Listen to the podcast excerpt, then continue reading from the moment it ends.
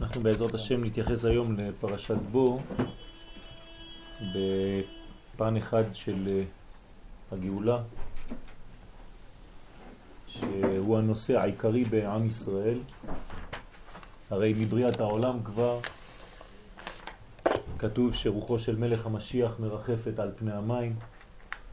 זה רוח אלוהים ולכן הנושא העיקרי שלנו צריך תמיד להישאר בעניין הגאולה של עם ישראל, איך להביא את העולם למצב של גילוי מלכותו התברך, ולשם כך אנחנו צריכים לפעול כמה שאנחנו יכולים, בעזרתו כמובן, להביא את החוכמה האלוקית, להחיות אותה כאן בעולם הזה.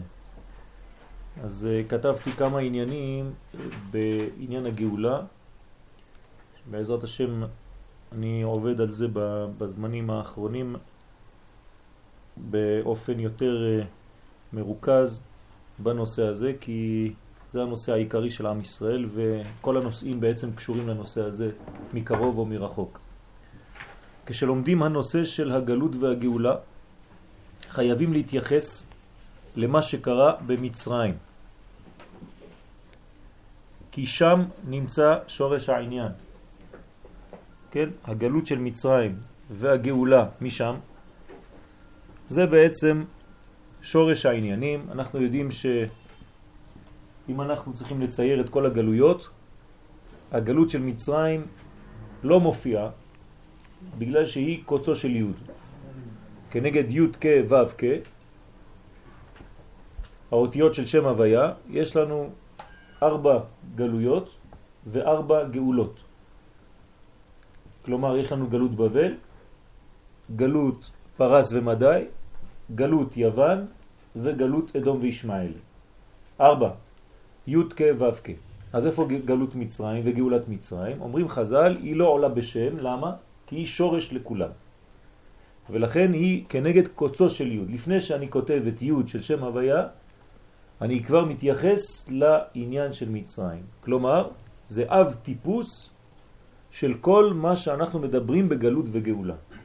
לכן חייב וחשוב מאוד ללמוד את הנושא הזה בעומק, לעומק, כדי להבין מה זה הגלות ואיך אנחנו יוצאים ממנה.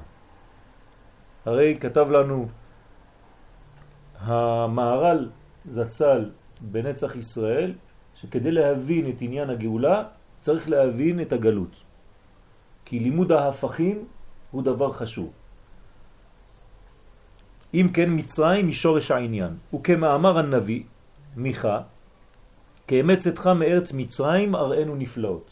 כמו הימים של יציאת מצרים, כל העניין של הנפלאות, נפלאות זה נון פלאות, כלומר כל הפלאות שיהיו בעולם, שהן מעולם גבוה מהעולם שלנו, מהמדרגה הנקראת נון, הרי העולם שלנו זה שבע, שביעיות, שבע כפול שבע זה תמיד עולם של מידות, 49, אבל כשאנחנו עולים מדרגה אחת יותר גבוה, אנחנו בעצם עוברים מעבר לנהר. אנחנו עולים למדרגה עליונה שהיא אינסופית, היא מדרגת הנון. אז הראינו פלאות, כן?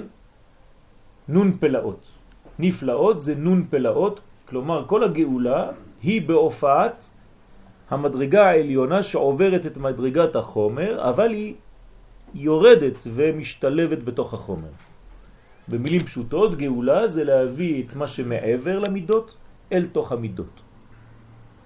אם אני לא מביא את מה שמעבר למידות אל תוך המידות, כלומר חי את המחשבה האלוקית כאן בעולם הזה, אז אי אפשר לדבר על גאולה, זה עדיין גלות. גלות זה דבר שהוא סתום ולא יכול להיפתח. כשהוא נפתח, כשהוא מתגלה, כשהוא מופיע מן הכוח אל הפועל, אנחנו מדברים על גאולה. אז אין רק גאולה של עם ישראל, יש גאולת אדמה, יש גאולה של כל מיני נושאים. כשהנושא יוצא מהכלא שלו, הוא נקרא בתהליך של גאולה. יציאת מצרים מופיעה בחמישים מקומות בתורה. ככה כתוב בתיקוני זוהר. למה? כנגד המדרגה הזאת של 50. כלומר, התורה נתנה לנו רמז, והזוהר מגלה לנו את זה, שיציאת מצרים מופיעה בתורה 50 פעם. תסתכל בתורה, 50 פעם מופיעה יציאת מצרים. למה? כדי להראות לנו שהיציאה ממצרים חייבת לעבור דרך הנקודה הזאת 50. בסוד מה שכתוב, החמושים עלו בני ישראל מארץ מצרים. ככה אומר הזוהר שמה. כלומר, כשאתה קורא את הפסוק הזה, בפשט, זאת אומרת שהם יצאו חמושים, אבל אומר הזוהר הקדוש, הם יצאו בסוד החמישים. מי שלא נגע בנקודה שהיא מעבר לטבע, לא יכול לצאת ממצרים, כי מצרים חונקת בתוך מציאות של טבע. ולכן, העניין של הגלות במצרים זה להיות כל כולו בתוך הטבע, קבוע בתוך הטבע, טבוע, עד כדי כך שהוא חסום, סגור ולא יכול להתנתק מהדבר הזה, לא יכול לצאת. לכן מה זה המזל, כן, שם במצרים, כל המזלות שולטים. וראש המזלות, התלה, כן, שהוא מופיע בחודש ניסן, הוא האלוה של מצרים, כלומר המזל הראשון, הם עובדים למזלות, זה נקרא עובדי כוכבים ומזלות, ולצאת משם זה להשתחרר מהכפייה הזאת של המזלות על עם ישראל. ולכן הדבר הראשון שאנחנו משיגים כשאנחנו יוצאים ממצרים זה שחרור משליטת המזל עלינו, ולכן נכתב ואנחנו אומרים החודש הזה לכם ראש חודשים. מה זה החודש הזה לכם? מכיוון שהוא ראש לכל המזלות, אז הוא הגיבור של המזלות כביכול. הקדוש ברוך הוא אומר לנו, החודש הזה לכם, זה מתנה זה בשבילכם. זאת אומרת, אפילו ראש המזלות אתם שולטים עליו עכשיו. משמע שהצלחתם לצאת מהמדרגה של השליטה, של המזל, של הזמן, עליכם, למצב של שחרור, של חירות. לכן מופיע חמישים פעם העניין של יציאת מצרים, וידוע כי מספר חמישים בא ללמד על המדרגה שהיא למעלה מן הטבע. תמיד כשאנחנו שומעים חמישים זה למעלה מן הטבע. קיבלנו תורה ביום החמישים, כלומר תורה באה ממקום עליון. לומר לך שהשגת מדרגת הנשמה רק היא מאפשרת יציאה מן המצר ושחרור המי. כתבתי לכם את זה במודגש, כי מצר ומי ביחד זה מצרים. אז מה זה מצר ומי? זאת אומרת שכשאדם נמצא במצרים, הוא כלוא. המי שלו, המהות הפנימית שלו, כמה זה בגמטריה? חמישים. תשימו לב, המדרגה שנקראת חמישים אצלו נמצאת במצר. ביחד זה מצרים. אל תחשבו שמצרים זה רק מקום גיאוגרפי. מצרים זה מדרגה שחונקת את המי, את הזהות הפנימית של האדם, ומונעת ממנו, כן, מלהתגלות החוצה. זה נקרא מיצר של מי. כשאנחנו יוצאים מהמיצר הזה, מן המצר קראתי הענני במרחביה, כן, אז אני בעצם יצאתי ממצרים. עכשיו הזהות הזאת, אם אני לוקח את נפש האדם, את נשמת האדם, זה נפש, רוח, נשמה, חיה ויחידה. כן, הסברנו כבר פעם שעברה שהמדרגות של הנשמה. מאיפה מתחיל המי הזה? מפה. מכאן ומעלה. כל עוד ולא עליתי עד למדרגה הזאת, אין אפשרות לצאת ממצרים. אני אומר לכם במילים פשוטות, אם לא יוצרים קשר עם הנשמה הפנימית שלנו, אנחנו לא יכולים להשתחרר משום כלא. רק מי שנוגע בנשמה, רק מי שבא למגע עם נשמתו, שומע את כל נשמתו,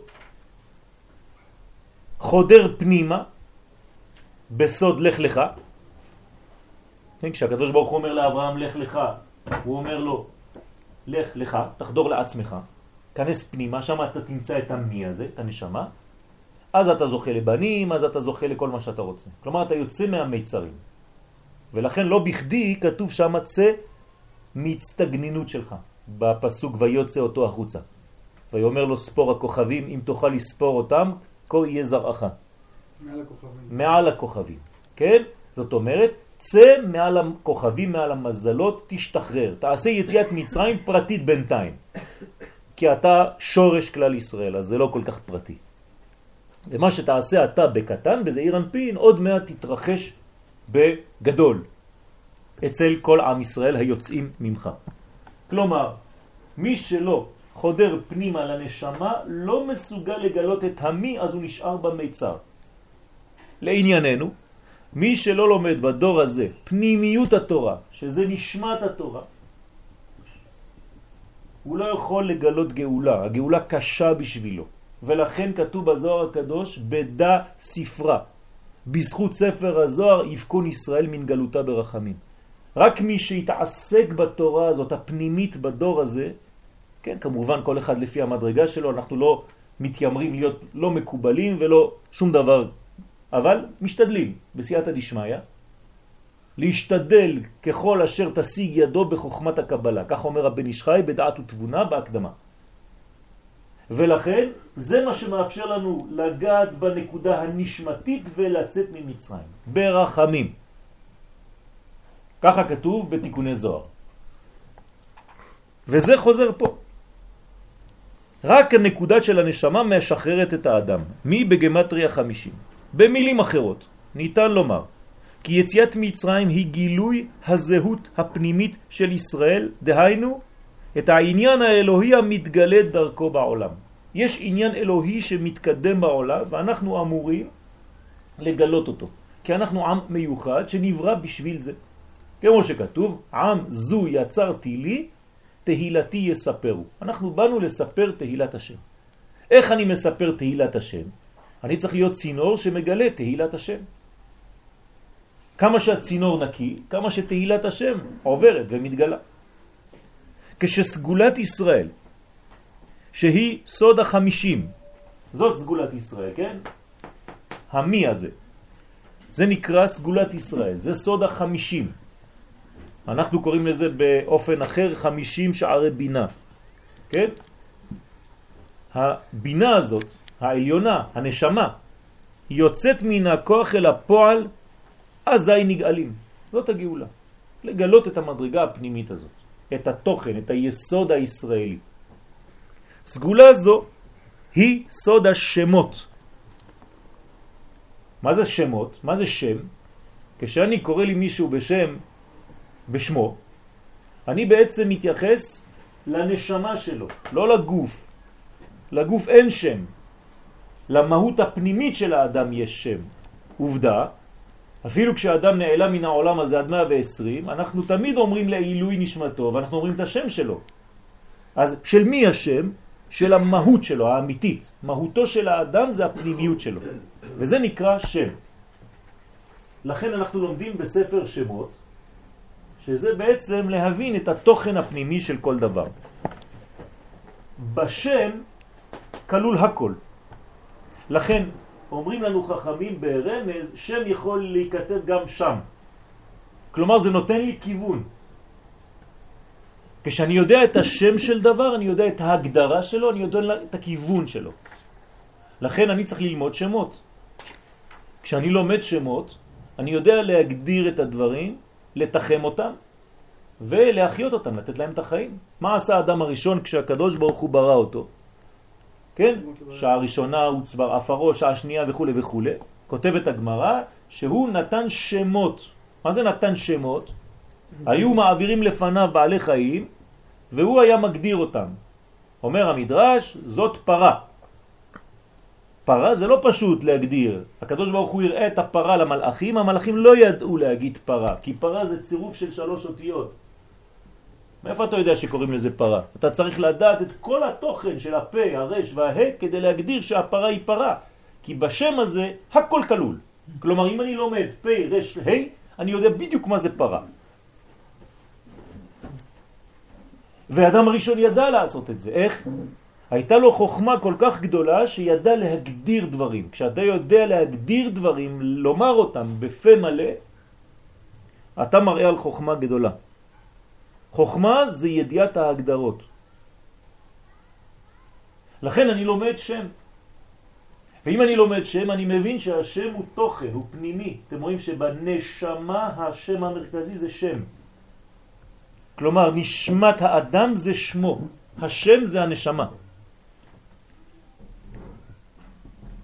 אז השם מורה על כיוון ועל תכלית. ומאסר השם, חז ושלום אם השם נמצא במאסר, הוא סוד גלות מצרים, ושחרורו הוא סוד הגאולה. אז את מי אנחנו משחררים בעצם? את השמות. אני צריך לשחרר את השם שלי, כי השם שלי זה השם שלי, זה הכיוון שלי, ואם השם הזה הוא נמצא בגלות, אז אני בגלות. אז אני צריך ללכת למצרים כדי להוציא, כן, לברר מה אני בעולם הזה ולאיזה כיוון אני צריך להתקדם. דע מאין באת ולאן אתה הולך. על זה נאמר, תשימו לב, ואלה שמות בני ישראל הבאים מצרימה. אומר הזוהר הקדוש, מי בא למצרים? השמות. לא כתוב ואלה בני ישראל הבאים מצרימה, כתוב ואלה שמות בני ישראל הבאים מצרימה. אז מי נכנס למצרים? השמות. אתם שמים לב לסוד הזה? אנחנו חושבים שסתם בני אדם נכנסו למצרים ובני אדם יוצאים ממצרים. זה נכון, אבל בתוכן הפנימי. כלומר, בשם. ואלה שמות בני ישראל הבאים מצרימה. השמות דייקה הם אלו שבאו מצרימה. ואותם צריך לגאול. אני גואל שמות.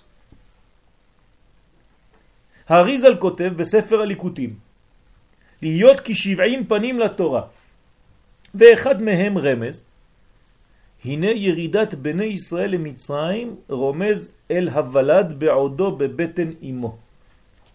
עכשיו תשימו לב, הארי הקדוש אומר לנו, אני אסביר לך מה זה יציאת מצרים, מה זה גלות מצרים, כמו הוולד בתוך הבטן של האימא. בין המצרים, מה זה המצרים עכשיו? כמו מצרים, זה בתוך הבטן של האימא. מה קורה כשאישה בהיריון?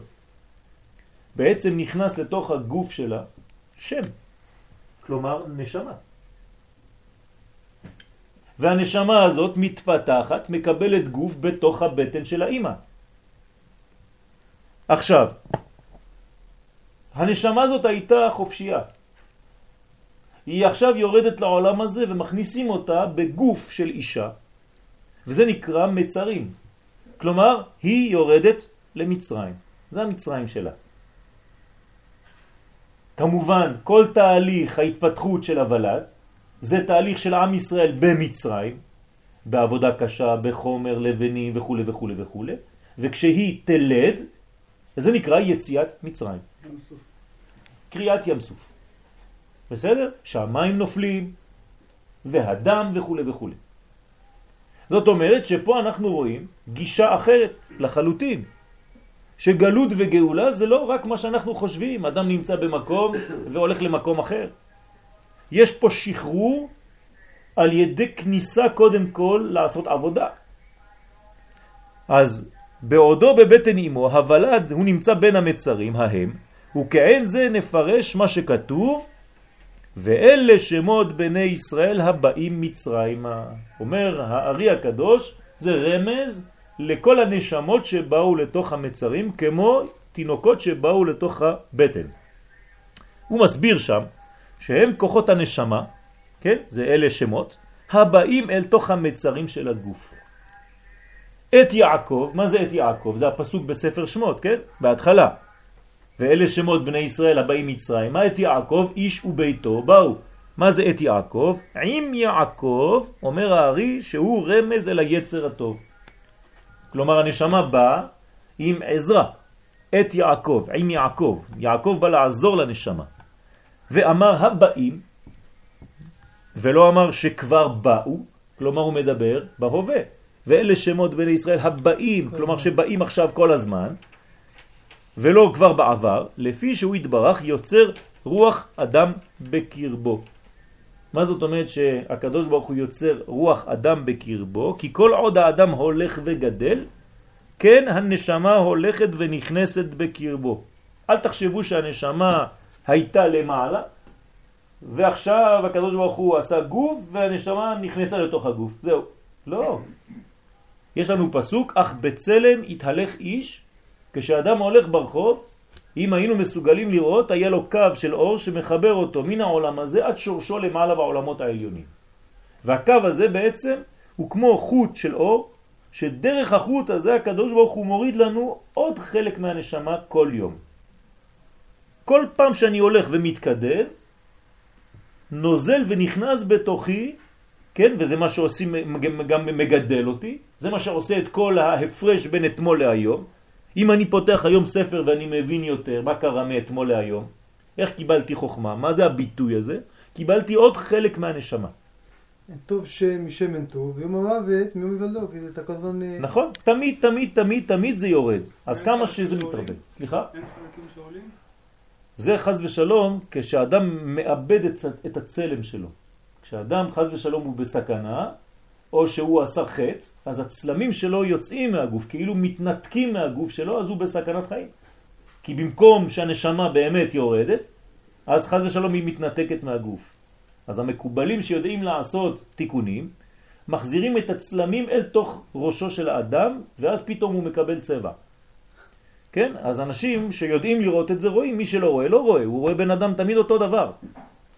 דרך אגב, כתוב בספרים הקדושים שאם אתה הולך ברחוב וכלב נובח עליך ורוצה לתפוס אותך, זה בגלל שאין לך את הקו הזה מספיק חזק. אז הוא חושב שזה עוד כלב. הוא לא רואה שאתה בן אדם. אם היית בן אדם, האור שלך היה מאיר כל כך חזק, החיבור למעלה, שהכלב בכלל לא היה מתקרב. אז הוא חושב שזה עוד כלב רק שעלה קצת על שתי רגליים במקום על ארבע. בר מינן. לכן צריך להיזהר, וזה נקרא אך בצלם מתהלך איש. כלומר יש לנו נזילה של נשמה כל יום. כל יום, כל יום עוד חלק ועוד חלק נוזל. אתם עושים אם אתם שמים שמן ורוצים שהשמן ייכנס לתוך בקבוק, אתם שמים חוט ואתם לוקחים מהבקבוק שמן למעלה והשמן נוזל דרך החוט ונכנס לתוך הבקבוק. ככה אתם לא שופכים שום טיפה החוצה. ככה עושים. זה בדיוק ככה הנשמה נכנסת. מה זה חוט של חסד נגיד, שאדם... כן, זה נקרא חוט של חסד. אבל מה, לא צריך להגיד... משוך עליו. למה שמי שלומד תורה בלילה משוך עליו? על כל אדם משוך בלאו הכי. נכון, כי בלילה יש מדרגה עליונה שהיא מתעסקת בדבר הזה.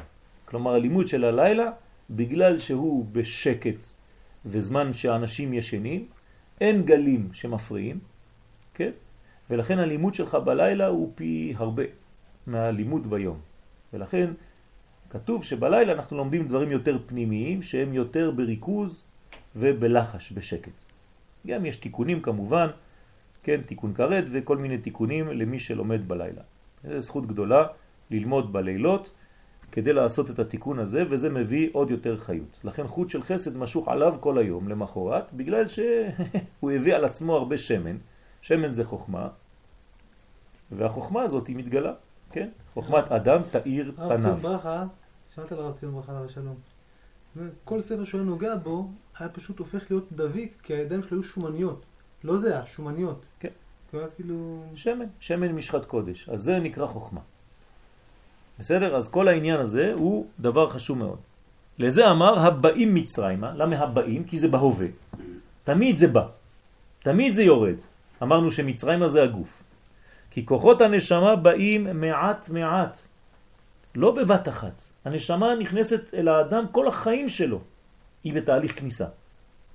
ואחר כך בעת הלידה, שכבר נעשה איש, כלומר גוף שלם, תינוק, אז נאמר איש וביתו, שהוא הגוף הנקרא בית עבור הנשמה. איש וביתו, עכשיו יש לו גוף.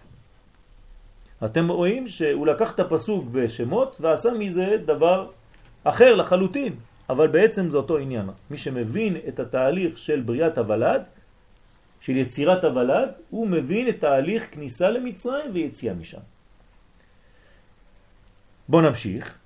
ויקום מלך חדש על מצרים אשר לא ידע את יוסף, ככה כתוב בשמות. המלך החדש הוא היצר הרע, הנקרא מלך זקן וכסיל. הוא נקרא מלך, למה הוא נקרא חדש? כי כל יום הוא מתחדש על האדם בחזרה, כן? שוב ושוב, להשפיל אותו, להוריד אותו, תמיד האדם חושב שהוא יתפטר ממנו, כל יום בבוקר, חדשים לבקרים, צריך רבה אמונתך. כי היצר הרע מתחדש כל יום. אז הוא נקרא מלך זקן וכסיל. והוא בא על מצרים, כלומר על הגוף. אז ויקום מלך חדש על מצרים. מה זה אשר לא ידע את יוסף? ומלך זה נאמר עליו אשר לא ידע את יוסף, זה הקדוש ברוך הוא.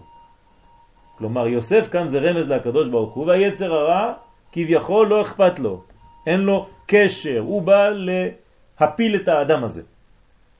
אז הוא לא מתעסק עם יוסף, עם קודשא ברכו. ומה עושה היצר הרע? ויומר אל עמו, זה המשך הפסוק, כן?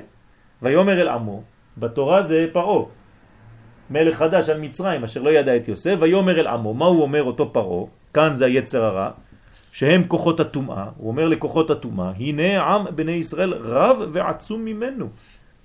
לפי שרואה התגברות כוחות הנפש, הוא רואה שהילד הזה מתחיל להיבנות בתוך הגוף, כמו מלך מצרים שרואה את עם ישראל מתחיל להיבנות בתוך מצרים, ואז הוא מתחיל לפחד, הוא אומר, רגע, קורה פה משהו, יש תהליך פה, אני רואה שאם נמשיך ככה, עוד מעט, אה, והיה כי תקרנה מלחמה ונוסף גם הוא על שונאינו.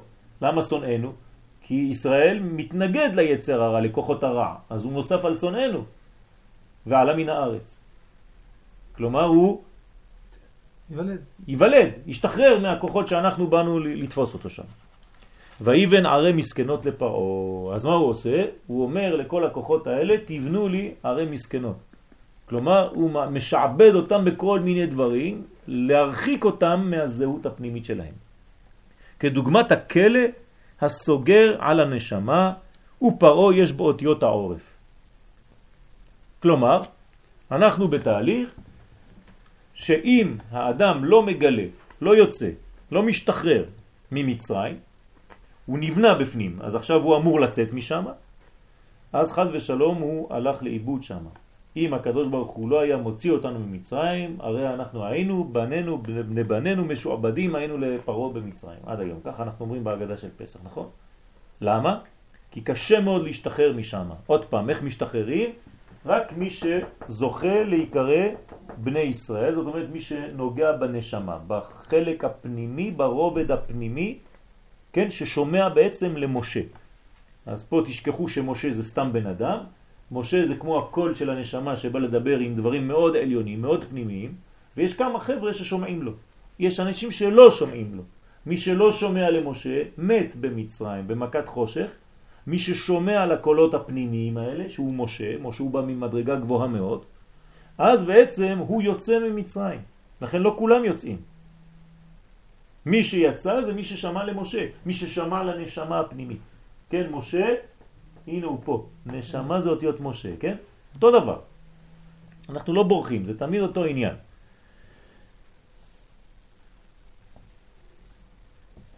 בתיאורו הנפלא על דרך הרמז, מסביר לנו האריזל את הקושי לצאת ממצרים, והוא משווה זאת לקושי התפתחות נקודת החוכמה להיות קומה שלמה. ראש תוך סוף. אנחנו חייבים להגיע לקומה שלמה. ראש תוך סוף. הנה גוף אדם, ראש, הגוף שלו זה התוך והרגליים שלו זה הסוף. ראש, תוך, סוף.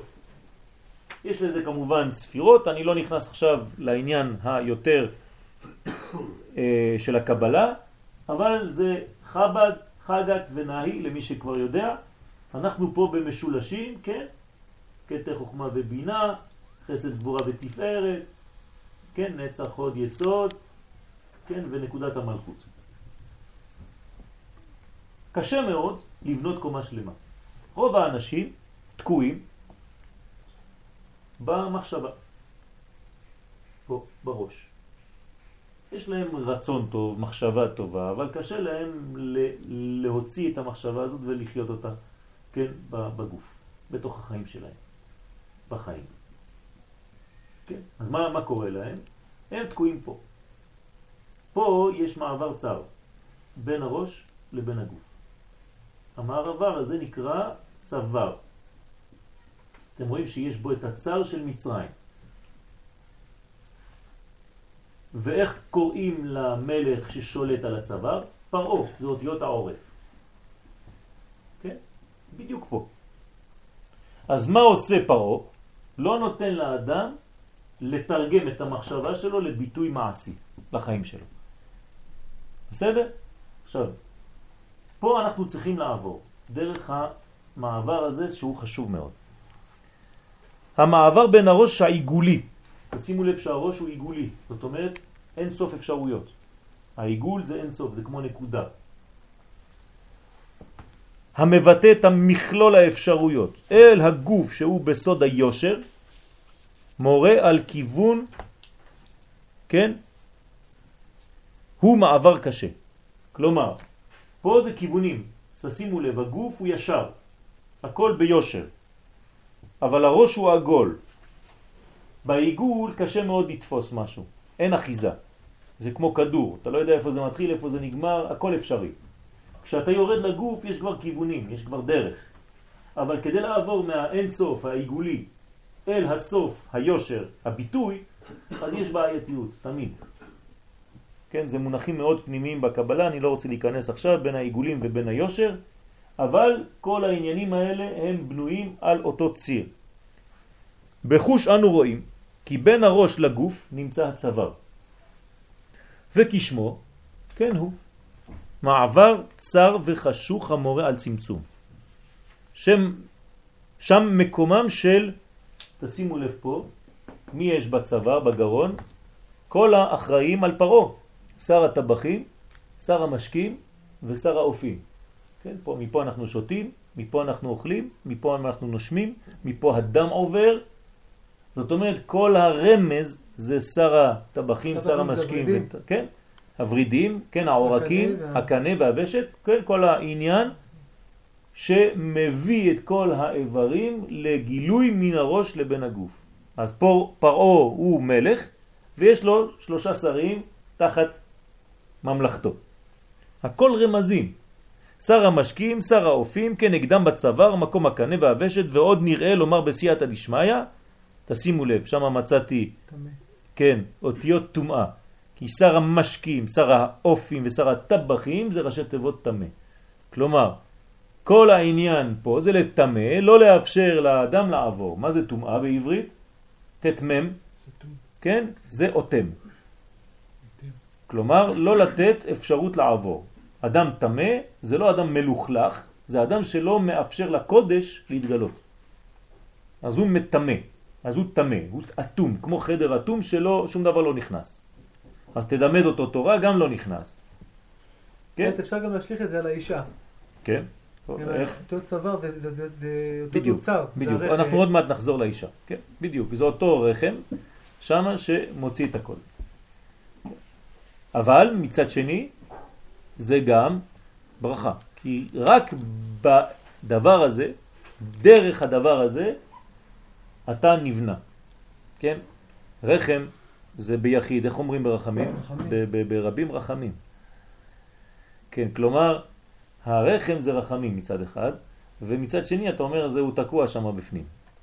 כן, יש מין סתירה פנימית, אבל זה הבניין, עוד מעט נבין קצת יותר בסייעתא דשמיא. כשאתה מתחבר לעולם התשובה, אז זה הרחם למי, זה הרחמים. נכון, נכון. זה, זה כל העניין, תמיד תמיד לחזור אל השורש. בסדר? אדם הראשון... מה שאמרת שיעור שעבר, שאמרת שפרעה הגדיר את העם. כמו שהרחם או הגוף מגדיר את ההבלה. בוודאי, בוודאי. למרות מה שהוא חושב, עם כל הקליפה שהוא רוצה לתת שם, הוא בעצם בונה את הוולד. ואנחנו אסור לנו לפחד כשאנחנו רואים את אותו פרעו, ואנחנו אומרים, תראה, אם הוא איתי פה, בתהליך ההשתכללות שלי, איך אני יכול לגדול? כלומר, כל תינוק בתוך, כל עובר בתוך הבטן של אמא שלו יכול לשאול את השאלה. אם אני פה כל כך קרוב ליצר הרע, יש רק דמים פה, יש רק טומאה, כן? איך נקרא המקום הזה אצל האישה? קבר. אז מה יגיד התינוק שם בפנים? אין אפשרות של חיים ממקום כזה, נכון? ועובדה, משם יוצאים החיים. אז אתם רואים שיש סתירה, שהסתירה הזאת היא לא מובנת, אבל שם הקדוש ברוך הוא בונה. שם הקדוש ברוך הוא נותן את הצמצום שיגלה את התינוק.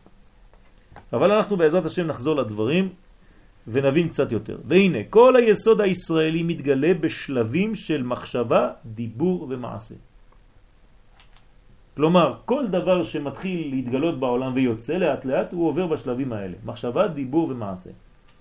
זאת אומרת שאם אני רוצה להבין גם כן מה זה גלות מצרים, אפשר לומר בדרך אחרת, שזה גם כן מובא בזוהר, זה שיעור בפני עצמו, שאי אפשר לדבר. אי אפשר לדבר. אדם שלא יודע לדבר, לא יכול לדבר, לא יכול לבטא את מה שהוא חושב בדיבור, גם זה סוג של גלות. כי הוא לא פותח. לכן במצרים כל הרפואה זה, כל המרבה לספר ביציאת מצרים, הרי זה משובח.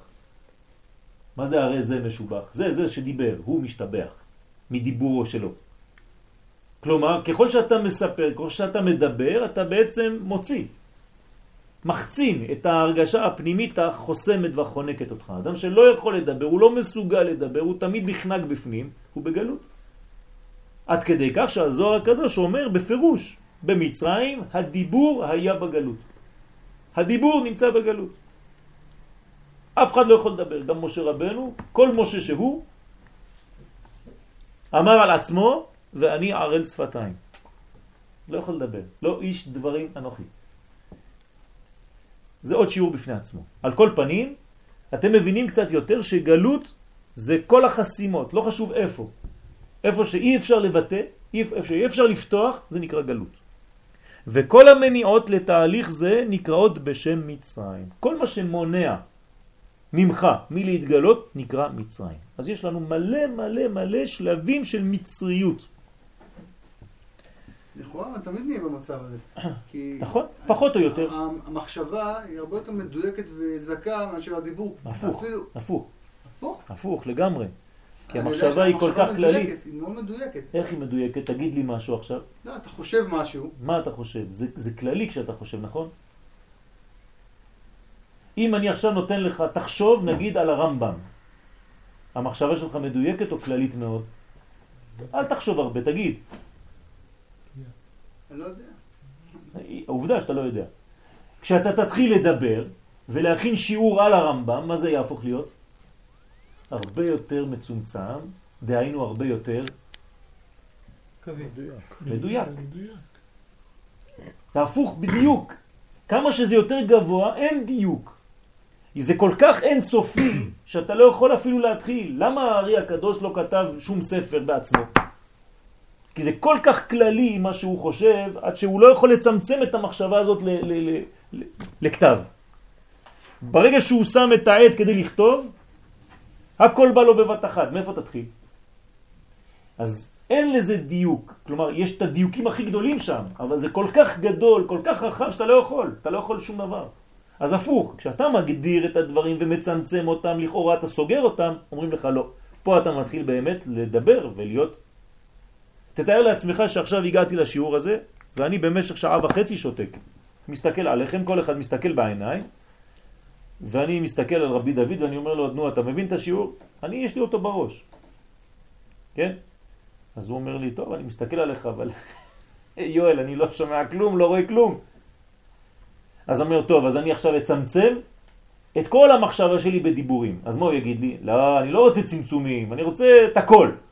הנה עובדה שבכל לא שמעת כלום. רק כשאני מתחיל לצמצם דווקא ולבחור מילים כאלה ולא אחרות, דרך הצמצום פתאום אתה מתחיל להבין אותי. אתה מבין? כלומר, מצד אחד הצמצום הוא מצמצם, אבל רק בשביל זה, בזכות זה, אתה מבין משהו.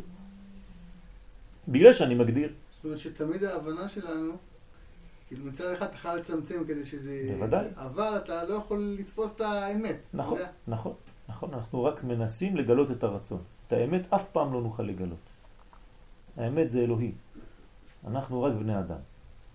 אז אנחנו מתייחסים לא לאמת, אלא לרצונו יתברך. את האמת אי אפשר לגלות. כן? אנחנו נוטים לכיוונים, אבל מגלים רצון.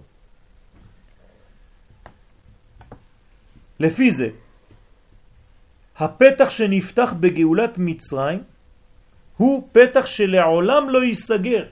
שוב, וכל מה שיושפע מאז לכל הדורות יעבור דרך אותו הפתח תמיד. קרה משהו במצרים, צריכים להבין את זה, מוריי ורבותיי, קרה משהו במצרים שהוא חד פעמי ושייך לכל הדורות. נפתח משהו שם. הקדוש ברוך הוא פתח פתח שם ומאז הפתח הזה לא ייסגר אף פעם, נגמר. הוא תמיד נשאר פתוח. זה סוד גדול פה. ולמשל, ירידת המן, שהייתה אחרי זה, אחרי יציאת מצרים, וכל הופעת הסלב, ומתן תורה בסיני, הכל נעשה דרך אותו צינור של ישועה שנפתח שם במצרים. פעם אחת הקדוש ברוך הוא פתח את הפתח הזה של הקשר שלו בינו לבינינו, ומאז הפתח הזה הוא פתוח וכל השפע שירד עד סוף כל הדורות עובר רק בזכות הפתיחה הזאת שהייתה שם במצרים. וזהו שעניין מתן תורה סמוך ליציאת מצרים, ככתוב, בהוציאך את העם, כן? תעבדון את האלוהים על ההר הזה. למה יש סמיכות בין יציאת מצרים לבין מתן תורה? תלות. בגלל שהפתיחה שהייתה במצרים היא מאפשרת את מתן תורה עוד 50 יום. אם לא הייתה הפתיחה הזאת, לא היית תופס בכלל מה זה תורה. דרך הפתח שהקדוש ברוך הוא פתח במצרים, משם ירד כל השפע עד סוף כל הדורות, ועד בכלל. ללמד כי גם מתן תורה יבוא מכוח הפתיחה שהייתה ביציאת מצרים. לכן חשוב מאוד בחיים לפתוח. כן? תמיד יש את היחס הזה, אם תפתחו לי אני אפתח לכם, אתה תפתח כחודו של מחד, אני פותח לך כאולם, כפתח של, פתחו של אולם. זאת אומרת שהפתח הוא חייב להיות, תשימו לב איך מתחיל כל מאמר בזוהר הקדוש, פתח רבי שמעון, פתח רבי יוסי, פתח, פתח, פתח, כולם פותחים, מה יש להם שם? כולם בעלי מפתחות? כן. הדבר הכי חשוב זה המפתח. איך פותחים? כי אחר כך כולם עוברים דרך הפתח הזה. לפעמים אתה לא מבין סוגיה, אתה יורד לרחוב ואתה שומע שני ילדים מדברים ומגלים לך את הסוד שאתה מחכה לו כבר חודש ימים. איך יכול להיות דבר כזה? כי אתה פתחת על ידי הלימוד שלך, אפילו שלא גילית, פתחת את השער ופתאום מתגלה לכל העולם אותו דבר. תשימו לב, אתם יוצאים משיעור, פתאום אתם רואים מישהו שלמד אותו שיעור ומישהו אחר שלמד אותו שיעור והכל כאילו מתחבר לך. איך זה? כי מישהו אחד פתח את הפתח הזה וממנו נובע, כן, כל השפע לכולם. וזה חשוב מאוד. הפתח לכל הפתחים נפתח במתן, ב, ביציאת מצרים. זה הפתח הראשון ומאז הוא לא ייסגר לעולם. יש לנו הבטחה בזה וכל השיעור עכשיו ילך על הכיוון הזה. נתן את האפשרות לרב לצאת ממצרים? כל היציאות, כל השחרורים, כל מה שיהיה, תמיד, הכל בא רק מהפתח הזה. זאת אומרת שהמצרים עצמם היו תקועים במצרים. גם המצרים צריכים להשתחרר. אנחנו בינתיים עשינו רק חצי עבודה. הרי כתוב יציאת מצרים. בינתיים רק ישראל יצאו, אבל מצרים עוד לא יצאו. הרי הם צריכים לצאת. יציאת מצרים. זה לא יציאה ממצרים, זה יציאת מצרים. כלומר, מי צריך לצאת? מצרים. בינתיים עם ישראל יצא ממצרים, אבל מצרים עוד לא יצאו. כלומר, אומות העולם עדיין תקועות. כשנשחרר את אומות העולם מהכלא שלהן, אז כל העולם ייגאל. בינתיים עשינו חצי עבודה, ולכן בתת מודע כל המצרים, שזה אומות העולם, כועסים עלינו, כי רק אנחנו יצאנו, והם עדיין תקועות. זה מאמר בזוהר. זה מאמר שלם בזוהר, אני מדבר רק על זה. ואנחנו צריכים לגאול את העולם, זה נקרא אור לגויים. איך אנחנו עושים את זה? לא על ידי שאנחנו שולחים שליחים לכל מיני מקומות בעולם, אלא שעם ישראל חוזר לארצו, ומארץ ישראל כי מציון תצא תורה ודבר השם לירושלים, בונים את בית המקדש, כי ביתי בית תפילה יקרא לכל העמים. ואז אנחנו מנקים את כולם. יכול להגיד, אמרת שכשאנחנו צריכים בעצמנו, כאילו לפתוח מצרים שלנו. כן. אתה יכול להדגים נגיד? כן, אז, כל העניין זה תמיד, תמיד, תמיד, כן, לעשות את כל מה שאפשר כדי לחיות את הדברים בשלמות, קומה שלמה. ראש תוך סוף. כלומר, אם יש לך בעיות עם הרגליים, כלומר בעיות לא רפואיות, כן? כן. מעשים. בעיות של מעשים, של ביטוי מעשי. מה ההבדל נגיד בין ה- בין התוך לסוף? אז בתוך זה עדיין מידות. במידה של הרגש. רגש. פה זה שכל. יש לך שכל, רגש ומעשים. כל עוד ואתה לא יורד עד למעשה, עד לרגליים, אתה בורח מפה, אתה בסוד המרגלים. כן, קשה להם להיכנס לארץ ישראל פיזית. אז הם נקראים מרגלים, כי יש להם בעיה עם הרגליים. כן? קשה להם להיכנס לארץ ישראל. זה סוד גדול כמובן, אנחנו לא מדברים סתם פיזית, כן? כשאתה לא יודע לבטא משהו במעשים שלך, אתה בגלות. ואז צריך לעזור לך, למצוא לך איזה משה, שיעזור לך לצאת ממצרים שלך.